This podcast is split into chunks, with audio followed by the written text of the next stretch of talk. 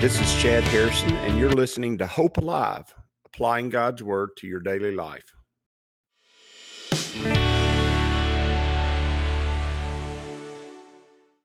Hi, this is Chad Harrison, and I am the teaching pastor of Lake Community Church and have been serving as a pastor for 25 years. I'm also a practicing attorney. This podcast is designed to help you study God's Word and find God's will for your life. I pray in the name of Jesus right now that God would open up his word to you and allow you to see him and to know him and to know his will, that you might glorify him and that you might walk in faith and power each and every day, especially today, in Jesus' name. Good morning. Welcome to Lake Community Church's morning Bible study. We're in Exodus chapter 24 this morning.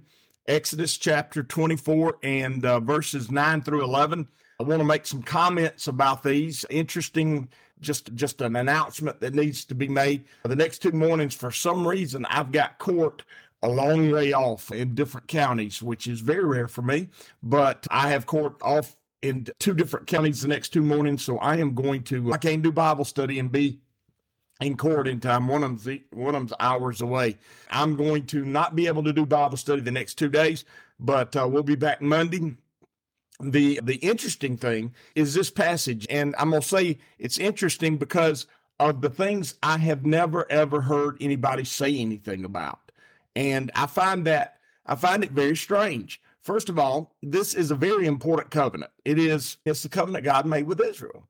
If we're going by the pictures this is the covenant of salvation. It is the covenant that brings about Israel's understanding of who God is. It is it's the covenant where God reveals his character and nature to them. Obviously, it's a very important covenant. It's probably on the list of covenants. It's the it's the second most important covenant in the Bible other than the covenant that Jesus made with us.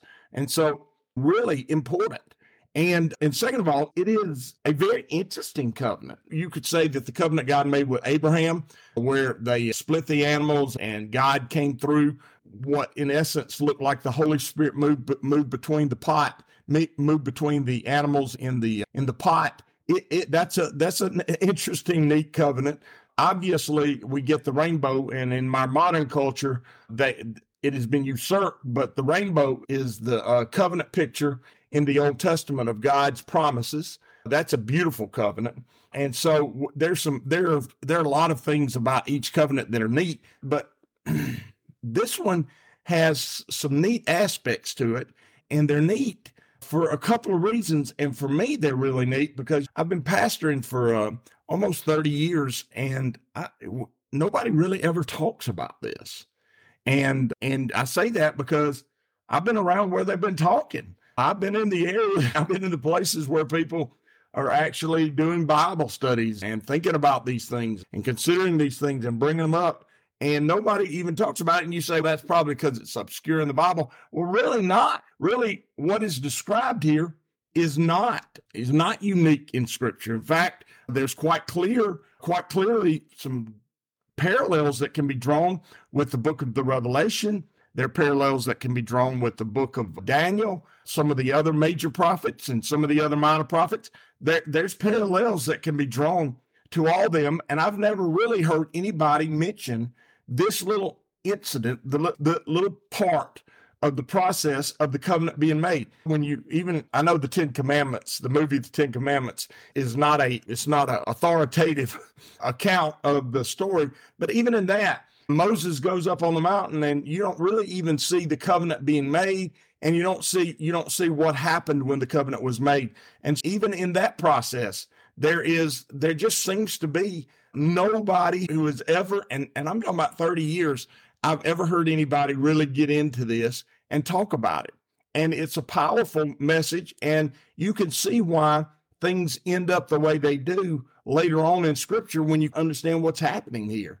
And as you study it, obviously they would make the they would make the altar. There's 12 stones set up that represent all of Israel. And the young men go and they kill, they kill the sacrifices and some of them are burnt up, which are burnt offerings for sin, and then some of them are, are eaten. And how are they eaten? It's going to explain how they're eaten. And then the blood is either half of it's spilt on the altar, altar, and half of it is is sprinkled on the people. Those are some strange things, and Charlton Heston didn't do any of that. But like I said, it's not authoritative. And we get to this point, and I'm telling you, no, n- nobody have I ever heard in preaching or teaching ever bring this up. Now I know they've read it because we all read through the Bible a lot. Those of you who study the Bible often, so I know it's read. I'm just not sure why it's not ever mentioned, and and I wonder that it, it says Moses and Aaron, verse nine of chapter twenty four. Nadab and Abihu, those are the children of Aaron, the sons of Aaron. We're going to see them, we're going to see them mess up in Leviticus and die. It says, and the 70 elders, this is what is uh, in Jesus's time what we call the Sanhedrin. It's the 70 leaders, it's the people God that Moses appointed to be over the, the tribes and clans of Israel. Uh, that's an important group. And it's an important group because they are the judges They'll be what we call the judges of the promised land. That's how we get the book of Judges is we get that from this idea of there being people set up above and, and over the children of Israel. So the Sanhedrin, the 70, this group is going to continue on throughout Israel's history, and we're going to see them dealing with Jesus. And so they're an important group.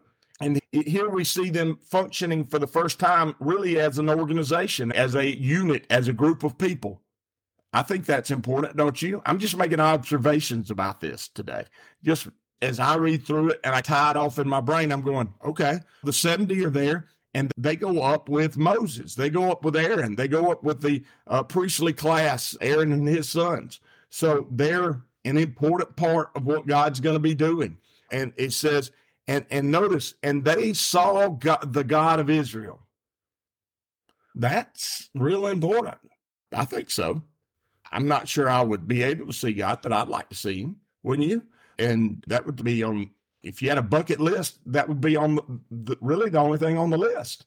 If you're really going to make a real bucket list, you'd have the list, which is see God, and then the next page would be all the other stuff, right? That's what that is really a powerful thing. They Moses had seen God, Aaron had seen God, his two sons, no, but they're getting to see God too. And the 70 elders are getting to see God, the God of Israel. And notice it gives us a little insight and it ties off to to like I said, the prophets, and it ties off to the book of Revel- the Revelation. Under his feet was something like a pavement made of lapis lazuli. Okay. And other accounts say, call it jasmine. It's not the jasmine that we think of today. It is really almost a sea of glass. Okay. It looks like a sea of glass. And it says, as bright blue as the sky, meaning that it is reflecting the color of the sky up above it. It is a sea of glass that is covering the sky and that was under his feet. Okay, if you read in the book of the Revelation in chapter five, that the throne is sitting seated on something that looks very similar to this, and then Daniel talks about a sea of glass, and th- there's just there's continual tie off with this, and so these elders who are are set in charge of Israel, Aaron, Moses, uh, Nadab, Abihu, there are the 74 people who are in charge of Israel. They see God on this mountain. Not only do they see God on this mountain, they see something that would be only God could do, something that technology could not create. They would not be able to reproduce this in any way, anywhere. This this pavement of glass that God is on. They would not be able to, they, they wouldn't even know what it, what it was enough to do it. Okay. And notice, but God did not raise his hand against these leaders, meaning he didn't reject them because even though they didn't want to, the people didn't want to go up on the mountain, God did not reject these leaders, which is a tacit acceptance of them acceptance of their position and their place. If you try to take a place or position with God that you don't deserve, God doesn't allow you to keep that position. That's quite clear understanding from scripture. And they they have they they're accepted by God in this. They're God says, I'm accepting you. He didn't raise his hand against them. And you go, that's a backhanded compliment. Yeah, it is in more ways than one, really. But God says, I'm not raising my hand against you. You're there. And they saw God and they ate and drank. So they actually had a meal, which is a fellowship meal, is which which would normally happen. And we see this fellowship meal continued on throughout Israel's history, where they would go to Jerusalem, they would make sacrifice, the fat of the sacrifice would be burned up, and then they would eat eat a fellowship offering with the priest. You got the priestly class. The 70 really represent all of Israel. They're a represent, re- representative form of government that represent all of Israel, and they eat with God. And so, if you were just a regular person, you could go to Jerusalem, you could present a sacrifice, and you could sit down and eat with the priestly class, whoever that was there representing the priestly class, the Levites. You could eat with them and have fellowship with them, which is a picture of having fellowship with God. And so you have all this symbology of, of people who have fellowship with God and God wanting to have fellowship with them. And even though the people aren't doing it exactly the way God wants them to do, God forbearing, he understands that this covenant's an important covenant, it's an important step in the process, it's important understanding that he's given. He realizes it's not the culmination of it, it's not the, the culmination of it, it's going to be Jesus. God is right there in the midst of it. I believe this is the Heavenly Father from the pictures, from the pictures that we see in other parts of Scripture. This is quite clearly God Himself meeting with them, and they see His feet. They don't see His full uh, countenance, but they see His feet and they see where He's standing, and they actually have fellowship with Him. Now, the question I have is why do we never talk about that? I don't know why we don't ever talk about that. Nobody ever talks about this and and nobody ever says they had fellowship with God back in the the covenant God made on Mount Sinai. They actually really did have fellowship with God. God God was desiring fellowship with them there. Why don't they why don't I ever hear anybody talk about God and his appearance on that on the mountain? I hear when God when Moses says I want to see you and God says I'll let you see uh, he says I'm going to let you see more than my feet like in this situation we're going to see that He's going to let him let Moses see the whole back part of him. And so we see that and we talk about that and you hear that all the time, but you don't hear this where the 70 got to see that. And see that that has all kinds of significance when Jesus is dealing with the leadership of Israel. And so that's important to tie off to as you're thinking through it. How is it important? Didn't Jesus have a conversation with the religious leaders and they they they asked him who his father was and he basically says that he was before all the patriarchs. He says before Moses was I am. What he was telling them is he was there up there on that mountaintop. He was there up there on that mountaintop when Moses first met him in the burning bush. He was there who he was one of the angels that came and met with Abraham. He was walking with Adam in the garden. And the book of Hebrews really gets into this in, into a lot of detail. But Jesus's claim to be God is based off of him saying, I was up there. You guys that I'm talking to, y'all are the descendants of that 70 that met on top of that mountain. And they actually went up and they actually saw the Heavenly Father up there. And I was up there. I, I was there and I've been there ever since. I know what's going on. Uh, before Moses was, I am. Uh, what he was telling them is, I was there when y'all first began to exist. When your organization started, I was already at work. And so, what he's saying is longevity. And anytime you have a group that's been around for a long time, uh, they perceive themselves to be more carry more weight than other groups, even though the people there are the same age. They're just regular people. But if you have an organization that's been around a long time, they think they're the most important thing in the world. Anyway, and that's pretty regular, even though organizations come and go like the tides in the ocean. They come in and then they go out. But we like to place emphasis on ourselves rather than emphasis on God. And Jesus said, I've been there. I've already, I've been a part of, this. I, I know what everything that happened. You talk about, you talk about meeting God on the mountain. You talk about Moses. You talk about Abraham. Uh, you talk about all these patriarchs as if uh, you have some inside track with them. He says, I, I talk about them as if I talked with them, which he did. And there's a tie off there that's really important to see. Jesus, this was a, there was interaction that went on. And I'm quite sure that interaction and some of the history of this is tied into the the teachings of the Jewish people. I just never heard anybody talk about it a whole lot. And for me, I, I think it, it it is this is an important event. And God's going to have Moses come on up and he's going to give him the tablets right after this. But wouldn't you like to know what happened right before they got the tablets?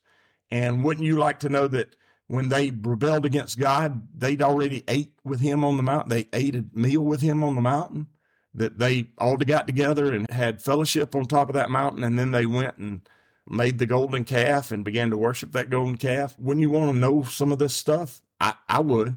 And you go, why, why do you want to know that? Because I want to realize that without the grace of God, there go me. There, there, there I am. I'm right in the middle of doing mess like that too. I, I pray that I don't, but I, I oftentimes do. And there's an opportunity for me to seek out a little grace in this and understanding. And second of all, finally, it's neat. It's just neat kind of to know this stuff and to think about it and consider it and tie it off and let it be there in the back of your mind so that God might reveal something down the road about it that you never ever uh, realized it could be. And so that's why we study the Bible because oftentimes there's treasure out there that we've never mined and nobody's ever uh, told us existed. And then all of a sudden it's right there in the back of your mind and God showed you something really big down the road uh, using it. And so this is fun on that level also. I, I love to study scripture for moments like this where we come across a passage where it's just something that nobody ever said to me. Now, I'm sure people have said stuff about it, but they never said it around me. And around me pretty big circumference because I'm a big old boy. Anyway, I, I love scripture. It's good. As you go today, I pray that the Lord will bless you and keep you, that he'll make his face to shine upon you, and that he will give you hope and peace today in Jesus' name.